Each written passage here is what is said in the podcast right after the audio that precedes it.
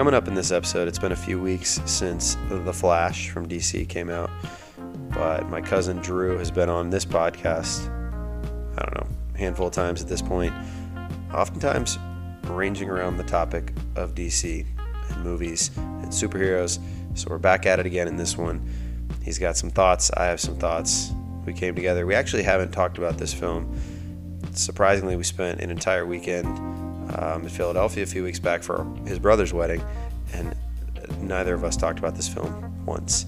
We really held true to chatting over this podcast, and so we get together this evening to chat about that and implications for the studio and other things about the film.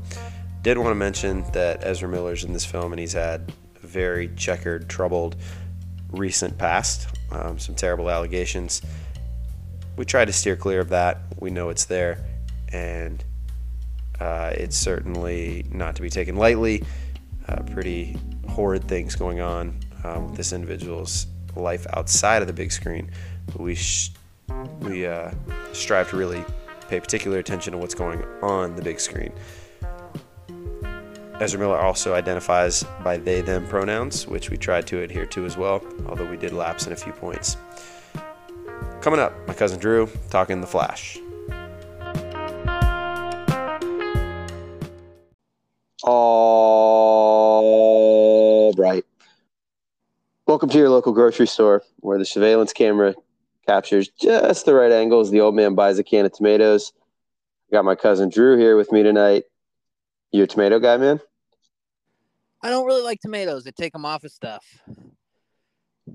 Why? Just don't. You just... they're kind of acidic for me, man. All right, that's fair. You like that intro? That was that was a very long, pronounced. All right. I'm bummed with myself that I laughed at my own joke, though. Like I said, I'm trying to avoid that. You're just you're becoming more of a pro. Yeah, but like I said, I listened to that one guy, man, and he was laughing at all his jokes, and I was like, this guy sounds like a total idiot. So I'm gonna try to refrain. Yeah, I've been called out before for uh for my uh I don't know, giggling sounds too childish, but my um my enjoyment at others. So we'll we'll both tone it down. We'll be serious in this one. Yeah, Talking about a serious film. film. It's uh, been three weeks since The Flash came out. I think I, what did I, I that's a long time ago. That's pre wedding week that we just got together two weeks back. I think I went Friday night and I went just before you, right? Yeah, I think. A, well, no. Did I go Friday? You might have gone Saturday. I think you were going to the minor league game Friday night. No, the minor league game was Thursday. I think we both saw it Friday. I think you're correct. I think you saw it like an hour before I did. Yeah, and then I texted knowing full well you were already in the theater, uh, something like that. But yeah, so we were at the wedding, the wedding. Um, we were going to get together, what, like two weeks ago. And then you just happened to be the best man in your brother's wedding. And I still laugh thinking about uh, you texting me like, what, three days before the wedding. And you're like, mm, can't do it tonight. Uh, brother's got me doing things. And I'm like, seriously, it's, it's fine. Your brother's getting married. I, I understand. Yeah, but, it wasn't so much like doing things as much as like they were coming by to get some stuff for the wedding. But yeah, I had to do that, and I was bummed. I was like, man, I'm so excited to talk about the Flash. Yeah, just Ryan had to inconvenience us by getting married, but we yeah. made it through that entire weekend. Anytime we came tangentially close to talking about this movie, uh, the both of us committed. Like, nope. Yeah, we saved nope. it all. We're gonna leave it on the field right now. well, I told Kristen that I was like, yeah, so we haven't talked about it yet. And she said, oh, seriously, you guys made it through the entire wedding weekend without mentioning it. And I said, yep, never. I think came up like two, three times. We both were like, cut it off, save it for the pod. Yep. So talking about the Flash here, and uh, I think I texted you when I came up with this movie rundown at the time, and this was the most intricate movie rundown I've come up with in the time doing this podcast. So I'm gonna hit you with it, and then we'll dissect it all. So this is gonna take a minute. Here we go. Movie rundown. Barry assists Batman and Alfred with the falling apart Gotham General, including capturing a baby in a microwave. Later that day, while leaving work, he's approached by West about his father's appeal the following day. Barry goes to look at his childhood home and running off full of emotion, he realizes he can go to various points in the past. Disregarding Bruce Wayne's advice, Barry travels back to the day he originally gets his powers. He meets his past self, who he helps reacquire powers, but loses his own powers in the process, ultimately unable to save his mom again. Meanwhile, news reports reveal General Zod is descending, descending on Earth, but Barry learns any of the Justice League, none except Batman. The two travel to the mansion of a terribly aged and dejected Batman, Michael Keaton's from 1989. Keaton's Bruce assists the two Barrys in traveling to rescue who they presume to be Superman. Upon breaking out, someone not Superman, they learn this is indeed a Kryptonian, Kara Zor-El, aka Supergirl. Supergirl agrees to assist them in fighting Zod, and upon a failed attempt to get OG Barry his powers back, Supergirl brings him up into a lightning storm, at which point he receives powers again. Keaton's Batman helping the four fight Zod and his crew until OG Barry realizes all will die in this universe. Barry, too, is determined to save everyone, and we end up meeting a third Barry, one who has become warped and degraded due to many, many failed time travel attempts to save everyone. Three Barrys see what multiversal catastrophe they've caused before degraded Barry mortally injures Barry 2, and the multiverse begins to reset itself. OG Barry returns home and realizes that all seems right again until Barry is approached by Bruce Wayne, played by none other than George Clooney. All right, so that's like a two and a half hour movie in, uh, I think, like, I don't know, 80, 90 seconds. Yeah, yeah, you got all that, all that in order. Yeah, and it jumps. It definitely jumps around a bit, so I can understand why it was tough to pull all that in and make recap. But I think you did a pretty good job there. Thank you, thank you. I appreciate that. Yeah, I mean, with the, all the multiversal stuff and the different people playing different parts, and uh, the fact that it was like a two-hour, forty-minute movie, and there's just a lot in there. Um, this was a daunting task putting together this rundown. Oh, I bet. I'm glad I don't have to do it. I got you. That's what I'm here for. So, all right, where do you want to start? You want to go with the MVP of the movie? Uh, who's your MVP? I asked first because I, I think I know mine, but I'm not as I'm not as convinced. I, I I actually have my answer and then two question marks after it. So this was not a strong MVP for me, but I struggled to come up with one. Well, I've got two then. I've got my personal MVP, that applies just to me. And then I've got my overall MVP that I would say, uh, being unbiased uh, from a standpoint of the film, that would be my MVP. So, I'll okay, start- wait, can I can I guess with your personal one? Well, don't don't spoil it for him. I'm gonna I'm gonna start off with my non-biased one. All right. Okay. All right. All right. So, uh, without any bias, including uh, things that have gone on, been revealed on the internet, legal allegations. Uh, my unbiased, as a viewer of the film, MVP is Ezra Miller. I think he carried the film. Uh, I think it was a it was a surprise to me that Michael Keaton didn't overshadow him whatsoever. He carried it through that whole part, and he carried it playing against himself. There were two of them, and I think they both did. Uh, I said him a couple times. Sorry. I think they both did an excellent job um, portraying that character. And it's not like the comic Barry Allen. A lot of people have complained, oh, it's not what I know from the comics. And it's like, well, it never was. Uh, this is the character that they chose for that Snyderverse uh, to be their Flash. He kind of has more of a Spider Man thing going on, the cool, like ADD, like I don't know, like he's like the comic relief, and it's not what people are used to from their comic Barry Allen, but it's what this character is, and I think he did an excellent job playing both versions of himself. Um, so that being said, do you want to tell them who my personal MVP is? Actually, I was thinking of a couple of other answers, and I forgot that the answers staring right back at us with that that solid jawline, kind of like a mopey look, leaning on the side of a tremendously expensive fancy car. It's definitely Batfleck, isn't it? The man with the superhero butt chin, Ben Affleck. uh yeah, my Batman will always be my Batman. I will never accept anyone else as Batman. Um, and that first twenty minutes or so of the film, although that baby CGI was rough, uh, just seeing him interact with the Flash and Alfred's on the line and like, oh man, like I just I wanted like five or six of those. League do their thing, but this is what we got. We got this like 20 minutes and uh it was awesome, man.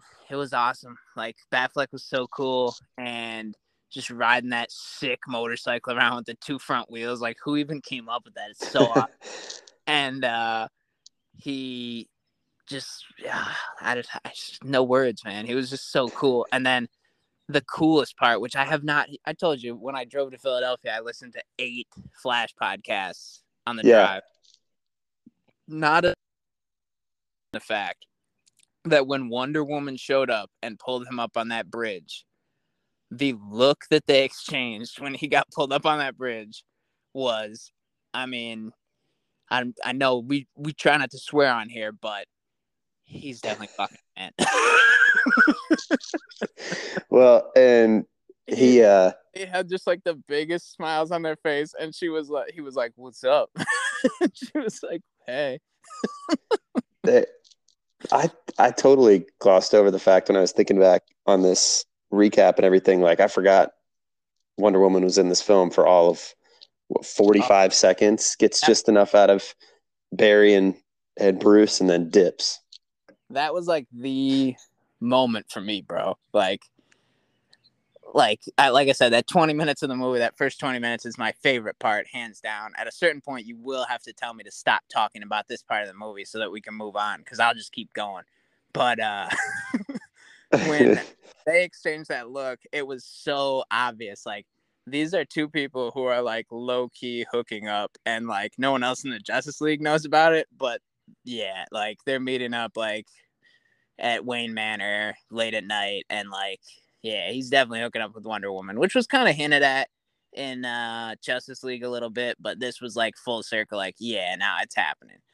Um, yeah, that pretty sweet. It kind of comes out of like the Justice League animated series that was always hinted at in there as well. So that was really cool to see that go full circle. And then the comedic moments when he was holding on to the lasso of truth, that was hilarious. I was gonna say that was a good bit right there when we got some. Uh, I forget what is he. He talks about how much he. He said. Uh, uh me from ever thanking anyone. Yeah. that's yeah. I think that's what that's what stands apart with Batfleck is on a screen where he shared the screen with Michael Keaton's Batman. Uh, the ben Affleck's Batman is just so freaking cool. Like to your point, you're, you're gushing about the, the character and, and the the dude that plays the character. Every moment that he's leaning on a car is so suave and makes you just want to be like, God, that guy is just freaking awesome. And and he said it he, in it he said, I finally figured out exactly how to play this character. And it's bittersweet because this is my last time playing the character. Yeah, and we'll talk about the big reveal at the end a little bit farther on. But I thought the part that that Affleck played with his Batman, his Bruce in this film, um, set up your your unbiased MVP, Ezra Miller's Barry. Um, that that line that we had seen in the trailer, um, as you know, like Barry, the things that happen to us, those those are our scars. We can't remove those. Those are the things that make us the heroes that we are. Yeah. You know, I knew that was coming because it was in the trailer, but man, it hit in the theater. And not often does that happen that, you know, you see something um, in a trailer and then it happens in the movie and you're like, mm, yeah, I saw this. So it, it doesn't have the same sort of um, emotional impact that, that you would hope it has if, has if, it, if you didn't see the trailer but it had it in this film, and and that I felt like that served as a really key cog in thematic machine for this film. Yeah, I mean, he was Barry's mentor, man. Like if you go back to Justice League, uh, when the parademons were attacking those people, they had Cyborg's dad, Silas Stone, down in like that like underground uh i don't know it was like a bunker or something. You know they went down there and they're fighting the parademons and the flash was like yo i've never like done this before. Like i don't like save people like with my powers. And batman's like just save one just focus. yeah just get it started and then when you do that go back and try to save another one like just take it piece by piece he so he was his mentor from the jump, from when they formed Justice League. So it makes total sense that now Barry goes to him like, "Hey, what should I do? How should I handle this?" Because he's the one he feels comfortable with. He's the and if you're gonna pick a mentor, you can't go wrong with Batman. well, and it was that it was just yeah. To your point, it was cool that relationship that they developed going back seven years to Batman Superman when they first initially meet. You're right. That first scene uh, was I don't know. I was trying to think what is the most what is the scene that I most want to go back and rewatch? Kind of on a loop. What is that one scene? And movie or from the Snyderverse? From this one, from the Flash. Okay. Um, like what's the one that I want to pull up on YouTube? Somebody's illegally put it there for me to view now that it's not on home viewing yet. It's I think it is the scene that you're talking about where it's like Alfred calls, Barry, we need you. Oh, I'm trying to get a bagel. No, no, no. I don't think you understand. Bruce needs you. Get here now. And then you've got that inner working of the, the their trio and um, yeah, Batman flying out of the ship and Barry doing his thing. Barry's like, "Why aren't you here?" And he's like, "Well, I'm gonna go stop the guy who just stole the world-ending weapon. Like, maybe you can just handle the hospital, Barry." yeah, well, and I like too that little subtle thing is a big, big Batman guy. The fact that I mean, I can't remember who he, I, am mixing up Falcone and Carmoni. Did I butcher that? Carm, Carmine Falcone. Is that who he's chasing? I forget who. It's the quick reference as to who's in the in the vehicle that Batman's chasing. He takes. I'm blanking. The son of uh, Carmine Falcone. Okay, Maroni. That's the other one. I couldn't remember if it was Falcone or Maroni, but that little subtle reference to a Batman villain, I appreciated that. Between the Dark Knight and uh, you know that trilogy, Batman Begins, Dark Knight Rises, and then the Gotham show, we've definitely uh, heard the name several times, even if you're not a comic guy. Um, but I was honestly, I was a little bummed by that. That like, oh, who's the villain we're taking down in this Justice League sequence? Oh, it's Carmine Falcone's son. like, yeah, Batman, come on, figure it out, man. Dude, like, give me like I don't know, give me like a not like a main main villain, but give somebody powers. Yeah, like we couldn't have had a. I know we just did the Riddler and the Batman, but I don't know. Couldn't we got like a, a quick tease of of the? Yeah, I think like I think the, what they sealed was that he needed Barry. Like I, I, just need you for a quick second. I'm gonna get Falcone. You save the hospital. I know you can do it. Your powers lean into this. Go for it. Yeah, I mean, and like I say, I love the scene, but that's the one thing I would have tweaked is I would have made it a more substantial villain. Because like, who cares? Like, if this is really done, you're never gonna get to see Ben Affleck's version of the Penguin. Like, why couldn't it have been his version of the Penguin that we're chasing after, and like get something? that would have been good. Jonah Hill. How crazy would that have been if Jonah Hill was driving that car with like the big nose? you still could have done something with that too, with the building collapsing because you know Penguin's underground. He's doing his things under the under the surface. That could have worked. That could have been sweet, man. But like, all right, this guy's son. You've heard the name before. It's like, eh, okay, a little disappointing. Yeah.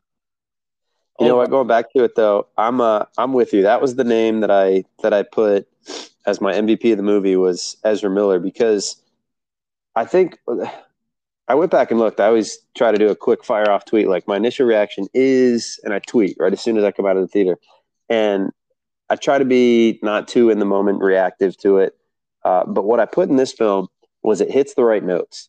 And so I think that with Ezra Miller uh, playing the role of Barry, that what this film really is strong in is maybe not some of the action sequences, maybe not some of the little details, but the overall storyline of I've got a chance. I, I realize I have this chance to save somebody who I care deeply about, and I want to take it, but you know, to our point that we mentioned, my mentor says, don't. Mm, it matters to me. I'm going to do it anyway.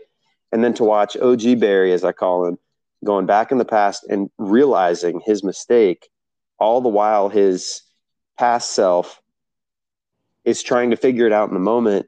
And for Ezra Miller to play both of those conflicting, combating roles simultaneously, dude, it was really good and the one complaint he got from uh, a lot of the haters who are already on the like, oh, I hate Ezra Miller train uh, because of the stuff that came out about him. And I'm not saying that stuff's not serious. Uh, it certainly is, but as a fan of the Snyderverse, as a fan of wanted to see the movie for what it was. I didn't want to jump on the bandwagon of like, oh, like screw this movie because of what Ezra Miller did. Like I'm watching it for Barry Allen. I'm not here for Ezra Miller. Yep. but it is a shame that he did those things and that he has kind of painted himself into a corner where it looks like he's he's probably done. His career is over.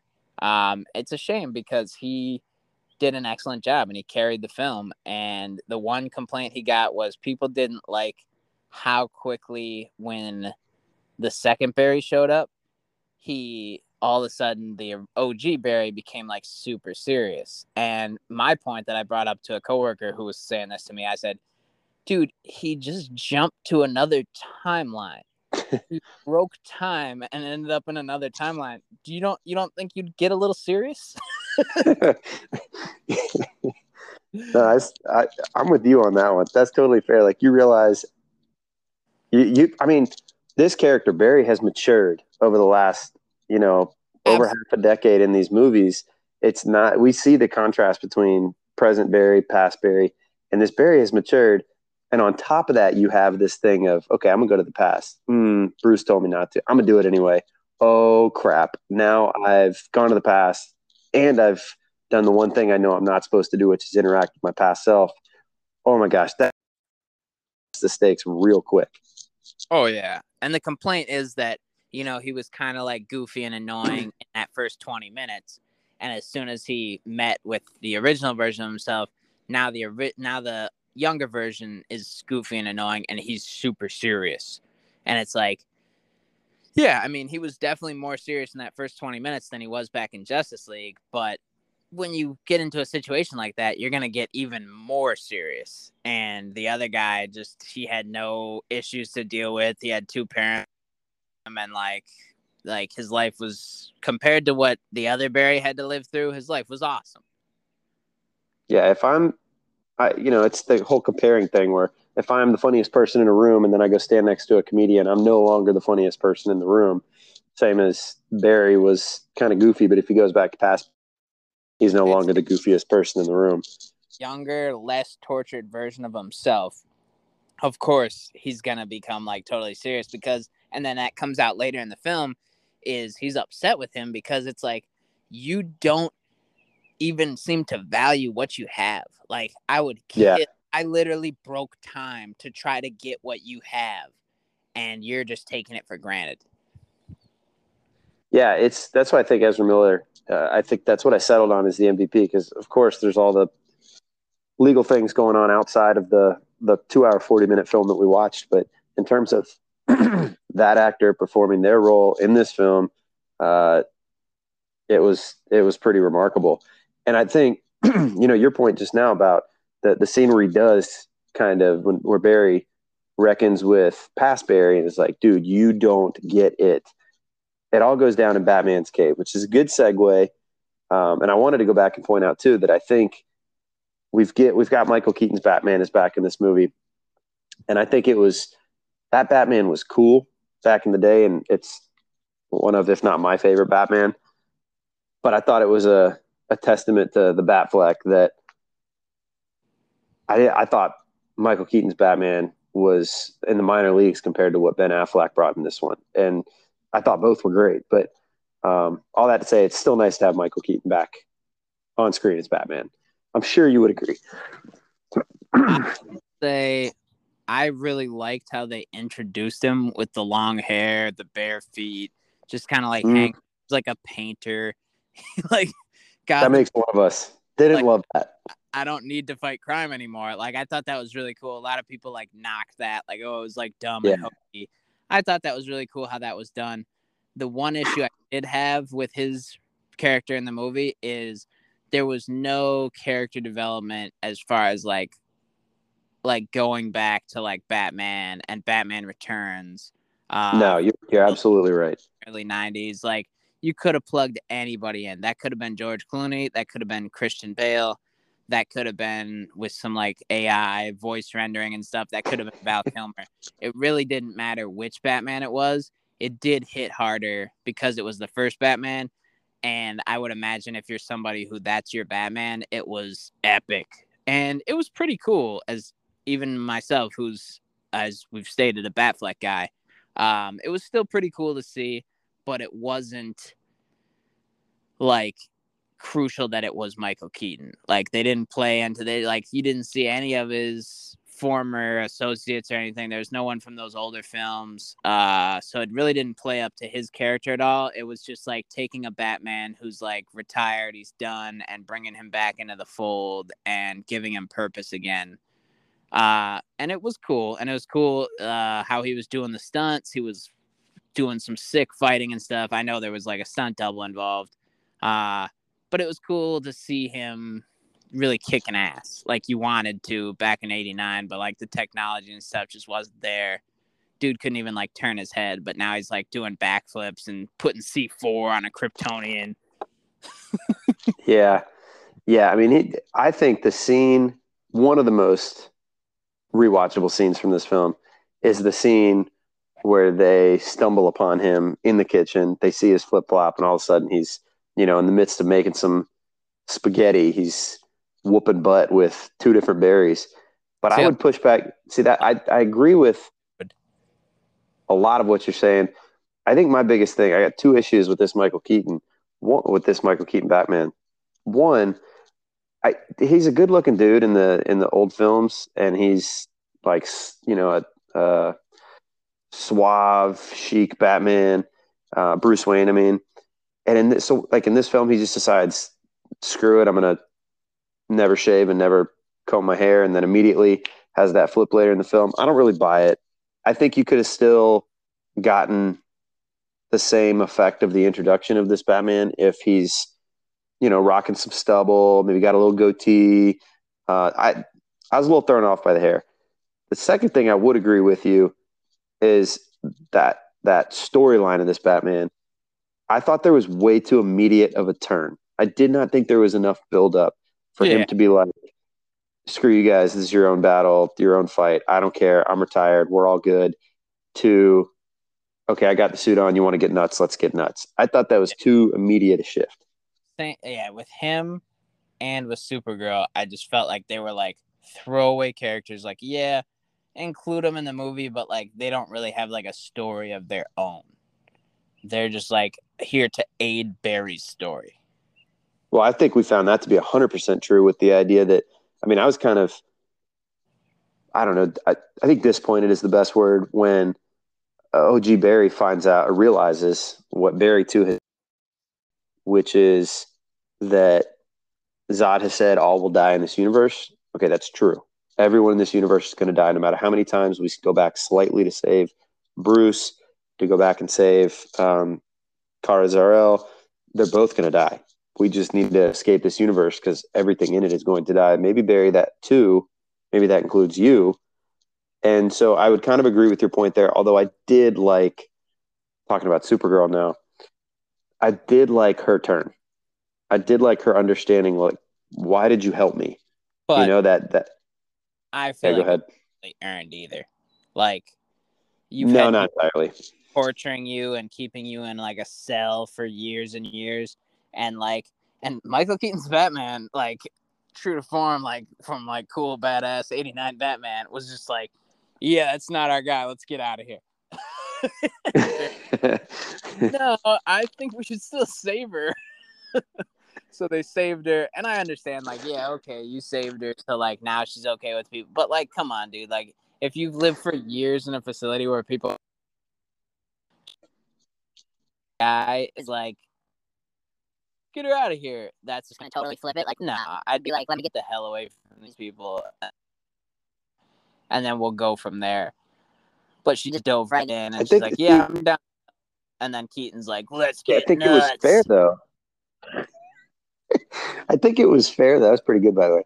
I think it was fair though for her to go to Zod and be like, "Because my memory is so fuddled right now." I think she goes to Zod and she's like, What do you want from these people? And he's like, Their planet sucks. They need to die.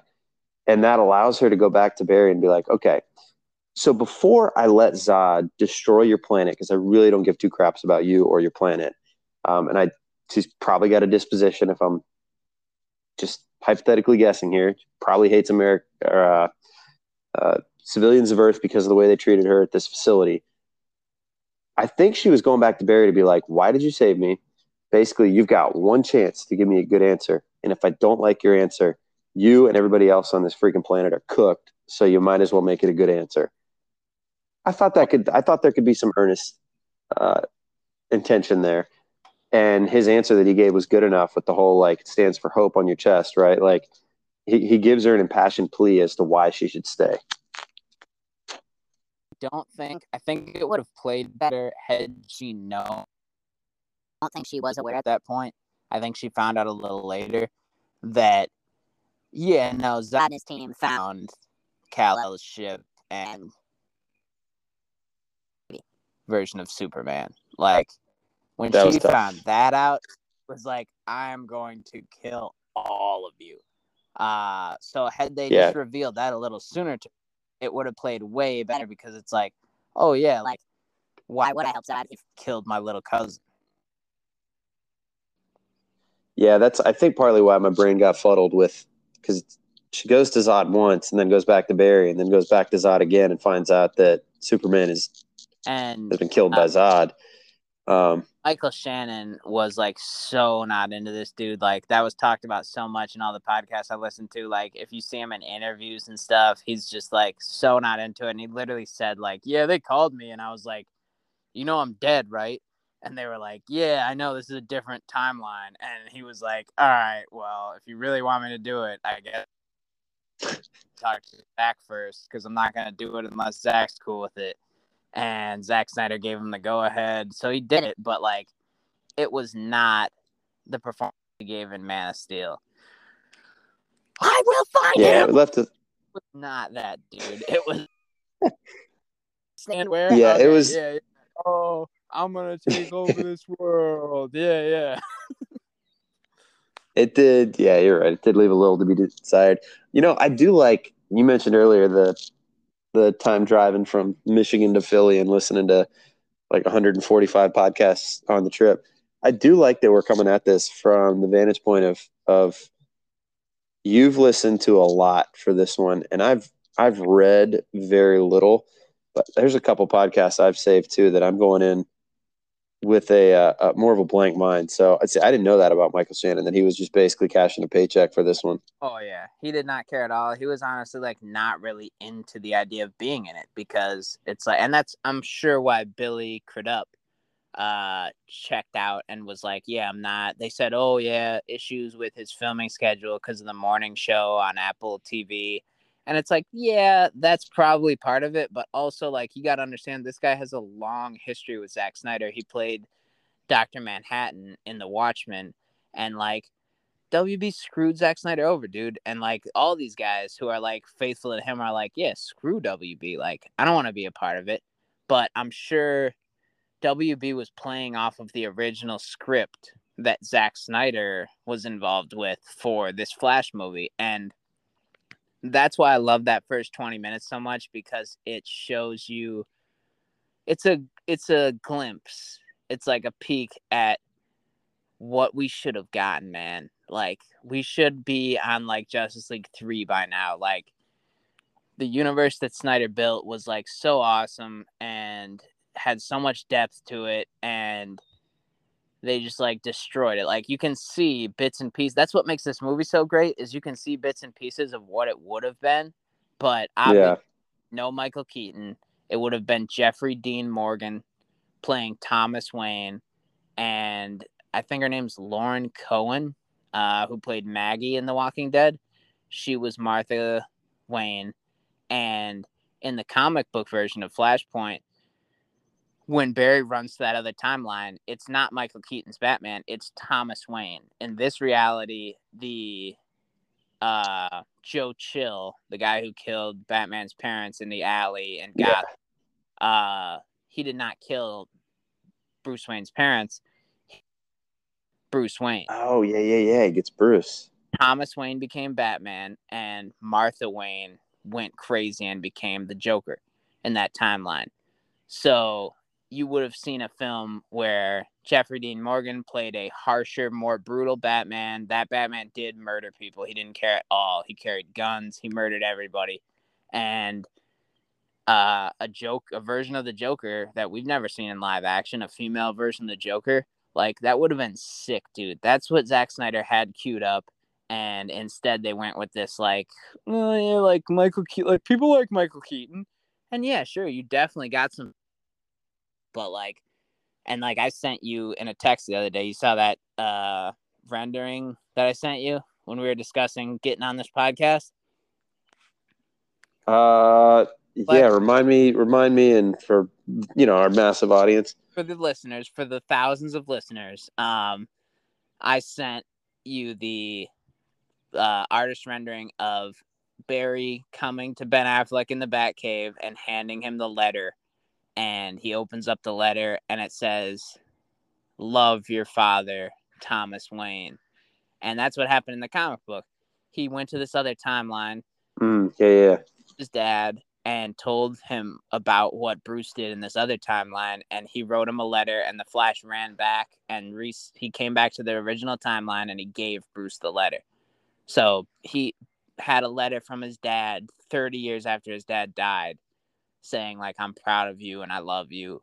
And what an emotion, dude! And I saw a book like making fun of the fact like it showed that same image and it's like what we should have gotten and then it showed a picture of Barry with the missing tooth and it said what we got instead. well, that's where I think you know that we've talked previously about the upcoming DC slate and James Gunn fi- famously called this the greatest superhero movie ever uh, prior to its release. We're hyping it up, dude. Tom Cruise supposedly saw a cut of it like months ago, and he said it's incredible. It's amazing. It was it was really good. It had its finer points, but it's like, and, and one podcast I did listen to from a few months back was like, you know what, you can give us Warner Brothers. What's that? Are the Mission Impossible movies Warner Brothers? I'm not sure. Maybe Columbia. Are they Columbia? Because if they're Warner Brothers, it makes total sense why Tom Cruise said that. But if they're not Warner Brothers, I don't really understand. He's might be a little out there, but you know, one one podcast I listened to was like, it's nice to give us all these idea creature commandos and uh, you know, Waller show that we're gonna get, but like, give us the good stuff. You and I are are in the camp of. I just want to watch Batman. I want to watch Batman beat people up and and do good for Gotham and to watch the inner mechanisms of Gotham City. And I want to see Superman saving the day and being heroic and being impenetrable. Like that's the good stuff. That's what I want to watch. And so, what you've laid out as the stuff that you've heard or read about as being alternate for us, alternate timeline movies we saw uh, than the one we got here. That stuff all sounds incredible. The idea of the plots that you've laid out, you know, just it makes you want more than what we got in this film. And you know, maybe we've settled on the the meta big brain task that uh, the guys at DC wanted us to get from this film anyway, which is this is what we got. It could have been better. This is what we got. Absolutely, that was a hundred percent my feeling. It could have been better. There were some opportunities missed. There was some cool stuff that fell by the wayside. Um, like I said, I think they still incorporated that Zod thing because that was from the original idea.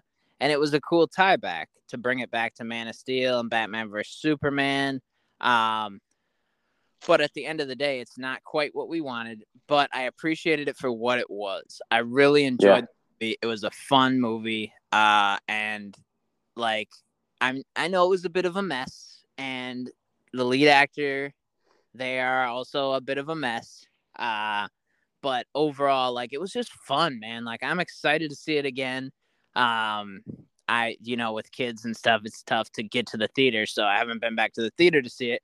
But as soon as it drops on hbo max which i'm assuming is in like the next two or three days uh because it did so bad dude. Like let's touch on this for a minute. It did so bad I read an article that it would have lost less money if they had just wrapped it like they did Batgirl and just. Oh wow, that's that's no, not a good. To see it, and they actually just in the past couple days, I read an article. They pulled it from hundred and fifty thousand theaters nationwide because they are losing so much money by still having it up on the screens and nobody's going. I mean, I think we discussed that part at the wedding a little bit. There were like six people in my theater, dude. I think you said there were like eight in yours. Yeah, there were there were not people. This is a movie that reports have it being made for 200 to 220 million dollars, somewhere in that range, and to date has made a tad under 250 million dollars at the box office. That's that's terrible. Um, yeah, they're not even making back what they spent, dude. Much less making a profit. Like, it's. I mean, just for reference, I know it's a it's a, a different studio, a great, a more tenured franchise, I guess, so to speak. But Guardians of the Galaxy 3, which just came out, you know, I don't know, six weeks before this one, same, about the same range in the budget, 250, uh, made $838 million. Now, again, again, different studio, uh, has a legacy with that team. Well, I think that's what played into it too. I think part of it was the Ezra Miller thing. Yeah, everyone has a problem with Ezra Miller. I think part of it was uh, the fact that everybody knows like DC movies are just kind of a mess. Like the last couple movies that have dropped, like every like it just seems like every single thing they've done since Man of Steel, they just like man they're like experts of it up. Like, yeah, what can we do to make this worse? What can we do to like wreck this and destroy the artist's original vision and something that like sucks before do you think it has something to do with the fact, like twofold, the fact that one, people have not gone back to the theater. I, I don't think in total people have gone back to the theater since pandemic, uh, like they were prior to the pandemic. Coupled with the fact that HBO Max, sorry, excuse me, Max, has been in the news a lot, and it's almost like a I guess if you're getting shoved down your face, like get Max, get Max, and then you know this movie will ultimately be on Max, and the fact that we've got Batman in this film, and the fact that we just got the Batman uh, 16 months prior to this one, that it's almost like a point A, we haven't gone back to theaters like we have a half decade ago. Point B, there's just too much saturation with this studio and its overarching streamer that it's like leave me alone. And then point C it could obviously be the Ezra Miller thing. But like I, I feel like it's got to be a combination of those things. Absolutely. It was a combination of several different factors that ultimately tanked this movie. But at the end of the day, it's like, I mean, it's set in like a universe that's dying. Like, who's like, who's game for that? Like, Marvel's, I don't know, what are they, like 30, 40 movies in, and it's all tied together? And how do you pitch people on like come out and see the flash? It's part of the snyderverse which we're totally done with. Like check it out. Yeah hey you want to come see this dying product uh, as part of a greater dying machine? Come on down yeah i, I think uh, but one thing I'm... one thing that people are not talking about which i definitely wanted to touch on in this is Ben Affleck keeps talking about how this is it. This is his last time in the role. He's not going to be back. People are forgetting that like five months ago, Ben Affleck was on the set of Aquaman.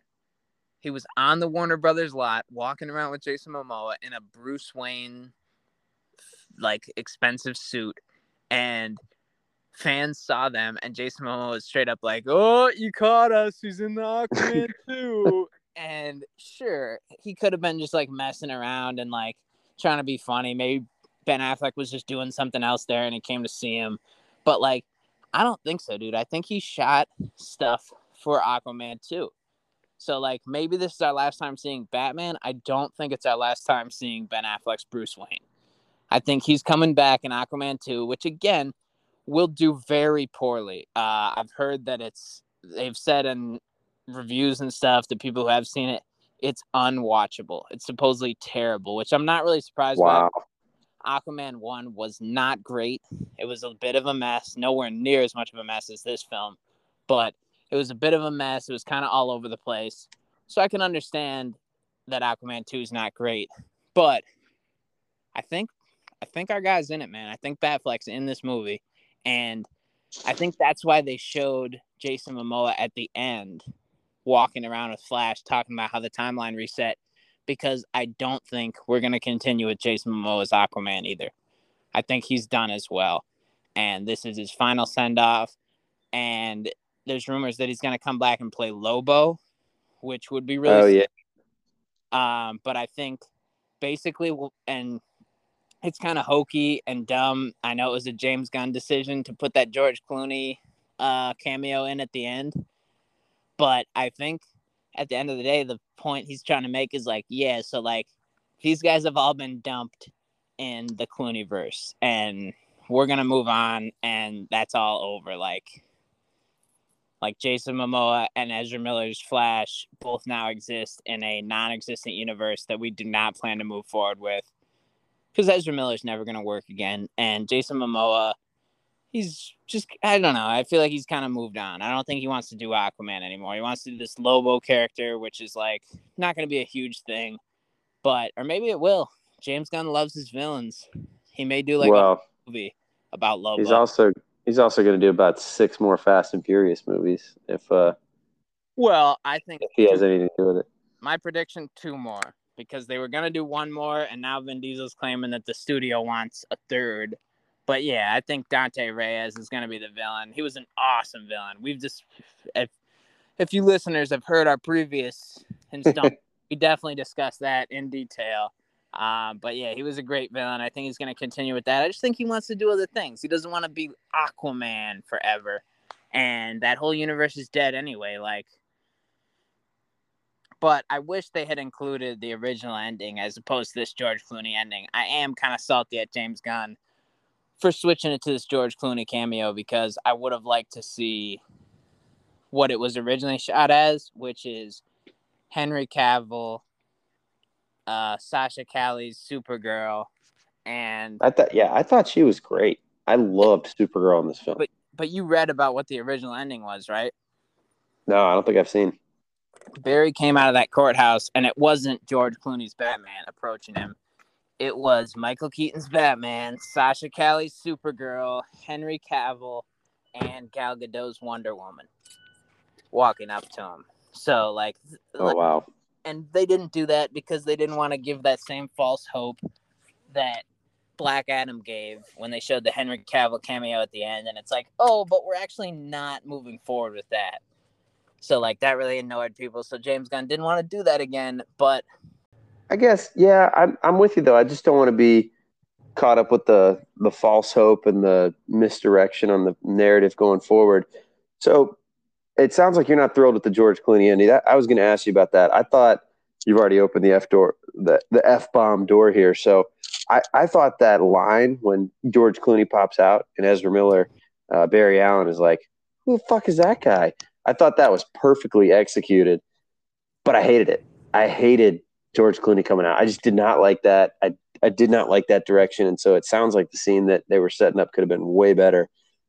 But it sounds like you yeah, were sort of similar minded. You didn't love it, and uh, it. your thinking is that your thinking is that now we're in the George Clooney verse, which sort of helps them reset everything.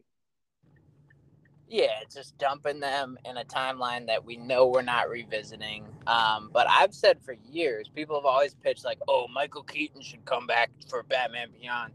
I've always said I think George Clooney should come back. Like, you've seen his work in previous years. Specifically, I really like the film uh, The Descendants.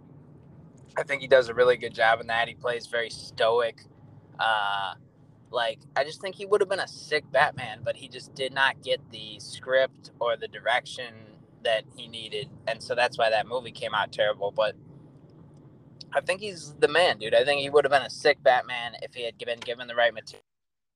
Seeing him, but I would have much more preferred seeing our guys, the Zack Snyder Justice League. Like those are my guys, man. And we got that scene at the start, it would have been great to tie it all back together.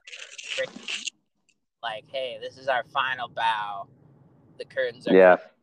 on this universe, and we're just like that would have been way sicker. But it is what it is. They ended it with a hokey joke instead, and I just hope that's not an indication of what James Gunn's going to do moving forward.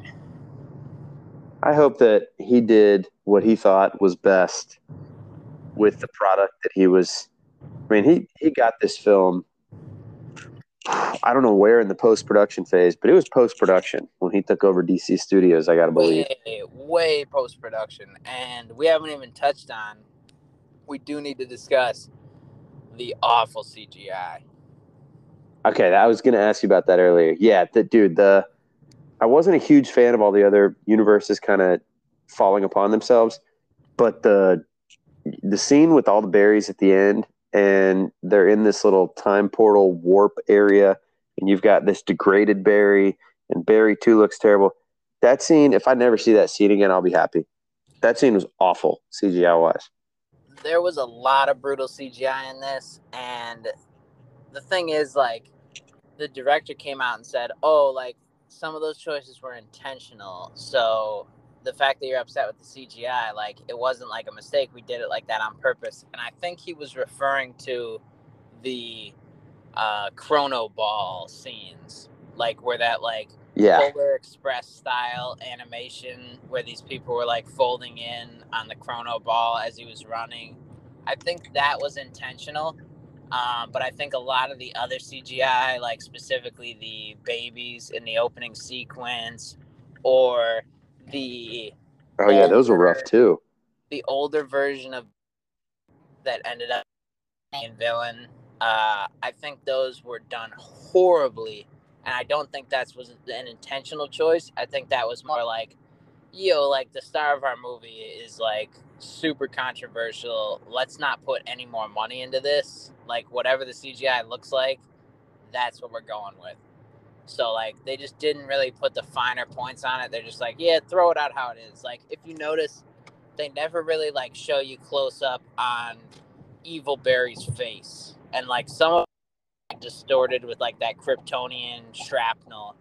So you can't. Yeah. All you really see is his mouth, but it's like I would have really liked to see an A. Miller as like the like that would have been a huge reveal. I would have loved that but I just don't think they wanted to spend the money on it because they knew this movie wasn't going to do super well. That's why they got Tom Cruise to come out and say, "Oh, it's great, it's great."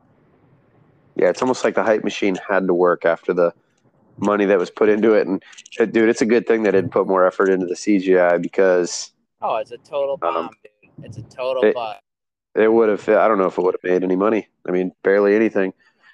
It didn't matter what so, was on screen. It was like we said, the combination of the actor, the universe dying, the bad reputation that DC movies have. There was so many factors playing into the fact that nobody saw it. No matter what they did with the CGI, nobody was gonna see it.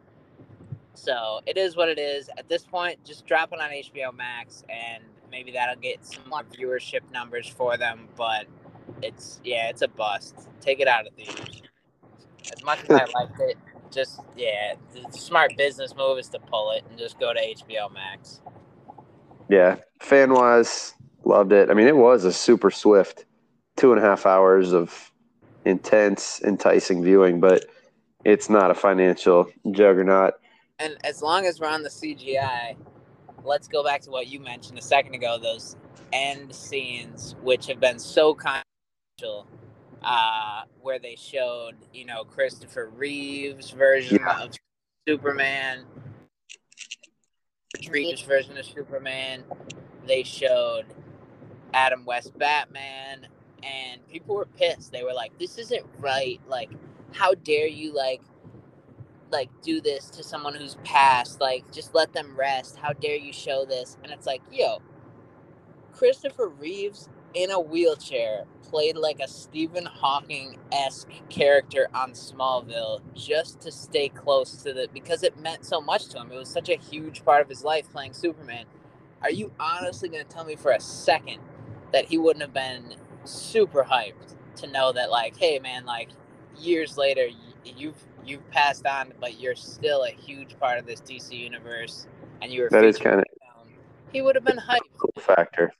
Yeah, yeah, he would have been hyped. Like, come on. To say it's disrespectful, it's like that's ridiculous. You're just trying to make something out of nothing. And I wasn't thrilled with the Nicolas Cage inclusion, but I thought that was awesome as an idea.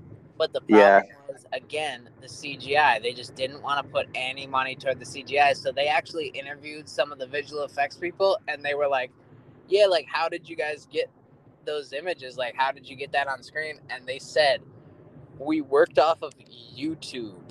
We used YouTube videos to like create." like, wow, dude, that's yeah. Like it wasn't. It wasn't well executed, but knowing the the history of that movie that never happened after the fact, for me, I didn't realize it going in. I was like, what on earth is Nicolas Cage dressed up as Superman in this movie? But you after the fact, so it's it? just it was so no, it was it was so subtle a detail for me that I it didn't hit for me. You've got to listen to Kevin Smith talk about the process on his podcast because he talks about when he was meeting with the producer uh, and like the rules he got for like how to write the script and stuff. It's hilarious, dude. But yeah, as soon as I saw that giant spider monster, I was like, oh, okay, I know exactly what they're doing. And when the camera turned and I saw Nicolas Cage, I was like, oh man, that's awesome.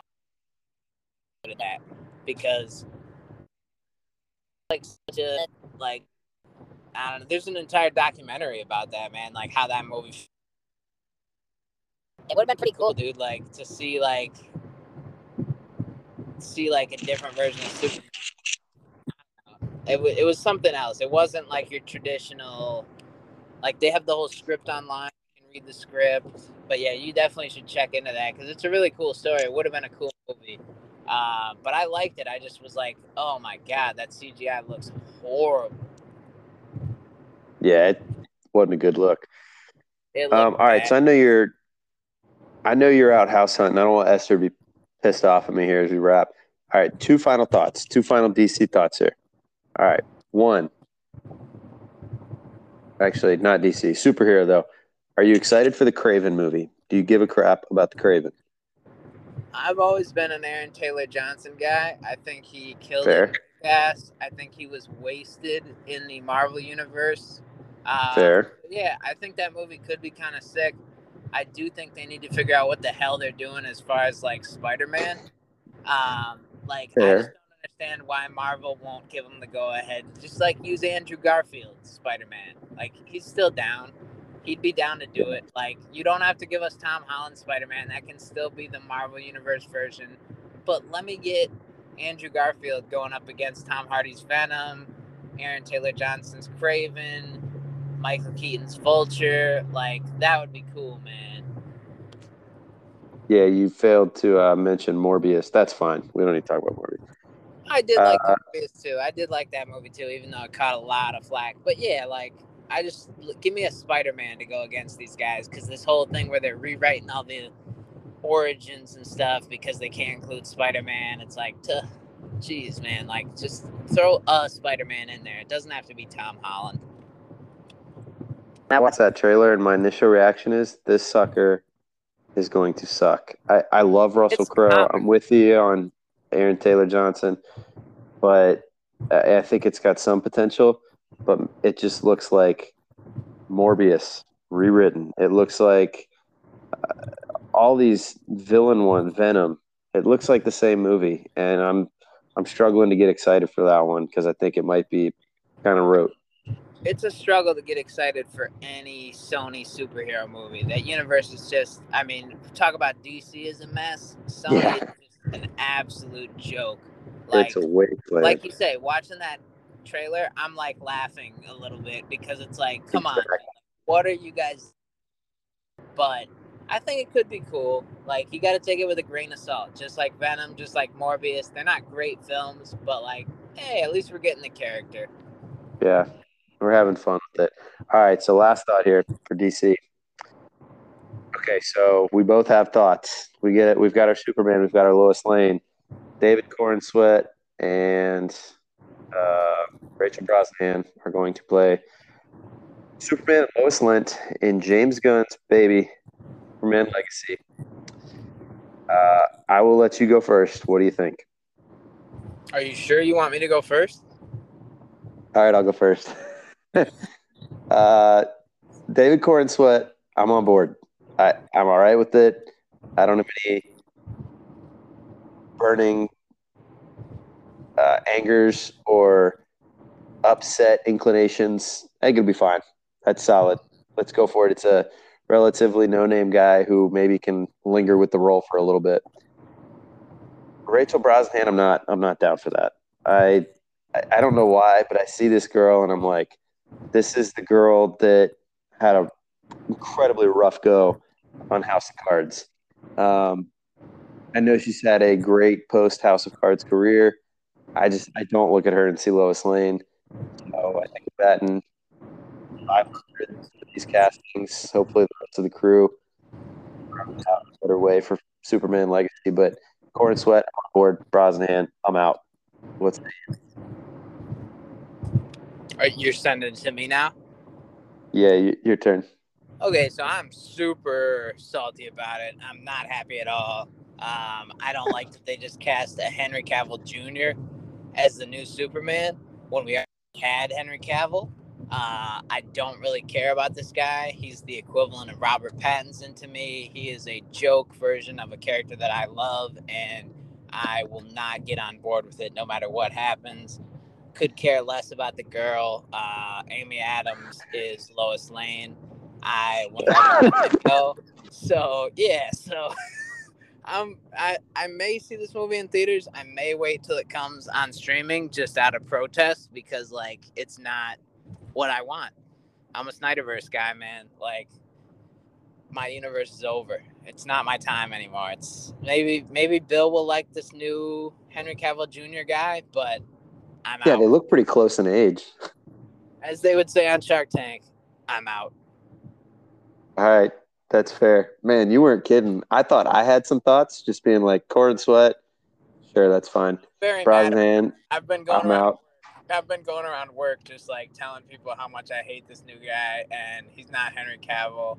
I even told the girl the other day she was trying to go on break and I was like, "You can only go on break if you can tell me the name of Superman, the actor's name." And uh, she had to ask a friend. She had to phone a friend, but she was able to tell me it was Henry Cavill. So I let her go on her lunch break. That's incredible. wow. I love that we say that. For anybody who's still listening, that we save that till the end and you're you freaking hate this pairing. That's that's tremendous. I am not looking forward to James Gunn's universe, man. I know a lot of people have faith because he did a few good Guardians of the Galaxy movies. I thought the Suicide Squad was stupid. It was boring. Um, yeah, I'm not looking forward to James Gunn's universe, man. Maybe he'll prove me wrong, but as of now, I'm just like, yeah, it's not the Snyderverse. So like, just go away, man. That seems like a, a really solid place to uh, cap off the chat. Because I, man, I think uh, I'm a bit more intrigued at what Gunn's going to do. But this will be so fun going forward, knowing that I'm, for now, open minded and at least a little hopeful. And you're just like, nah, F this universe. Screw everything. I'm a closed box, man. Tape it up. It's over. That's awesome. I'm so happy I got live, not text, no indication as to what your thoughts were on that. That was a great rant. Yep. yep. And before we end it, though, weeks about how I want to end this. Uh, so if you could do me a favor and just ask me if I want to go get a burger tonight. All right. Do you want to go get a burger tonight? Not tonight, Barry. Maybe another time. Uh, that's great. That was a good stop. And that good was it. endpoint. That was it for our guy. We knew it when he said it. There was never going to be a burger. Ah, so true. Shout out Batfleck forever. All right, man. You go. Although, let me say one last thing. Although Netflix is talking about buying the Snyderverse, bro. Oh wow. Yeah, like Zack Snyder did that like Army of Darkness, that zombie thing for them, and now Yeah, yeah. Rebel Moon, which is like a knockoff Star Wars. Apparently, he like pitched a Star Wars movie to and he told them it was going to be rated R and feature no known characters, and they were like, "We're not interested in that at all." So instead, he went to Netflix with his idea, and they're like, "Yeah, we'll do a knockoff Star Wars." So like, Netflix is love and Zack Snyder right now, and they are making a play to purchase the Snyderverse from HBO. I don't know how realistic that is. I would imagine HBO has no interest in that. Well, I'm sorry, I'm saying HBO. I mean, I mean Warner. I would assume Warner Brothers has zero interest in that because it will dilute their universe, uh, their Superman, their Batman. So I don't think it'll happen. But supposedly there are talks going on. That would be awesome, dude. I would love that. But have to be realistic. I think we're gonna see a Bruce Wayne scene in the Aquaman movie, and that is gonna be it for this universe. But who knows, man? We never thought we'd see the Zack Snyder Justice League cut either, and we did. So, fingers crossed. Something to look forward to if if we do actually get that in what December, Aquaman two. Oh, I mean that's definitely coming out, but like, how bad is it gonna be? It's anyone's guess. Well, it's just a good thing David Corenswet and Rachel Brosnahan aren't in it, or you might, uh, you, you might, I don't know, I don't know what you're gonna do. You're not happy. Well, yeah, I just hate that guy now, and he hasn't even work out yet. You know, Robert Pattinson refused to work out for Batman, so that was the reason I was just I was giving him a chance at first, and then when he said that, I was just like, this guy sucks. David Corenswet hasn't even said that, but I already dislike him just because he's not Henry Cavill. That's fair. All right. Good Fingers luck, man. Hashtag release the Snyderverse. and, uh, yeah, good talking to you, bro.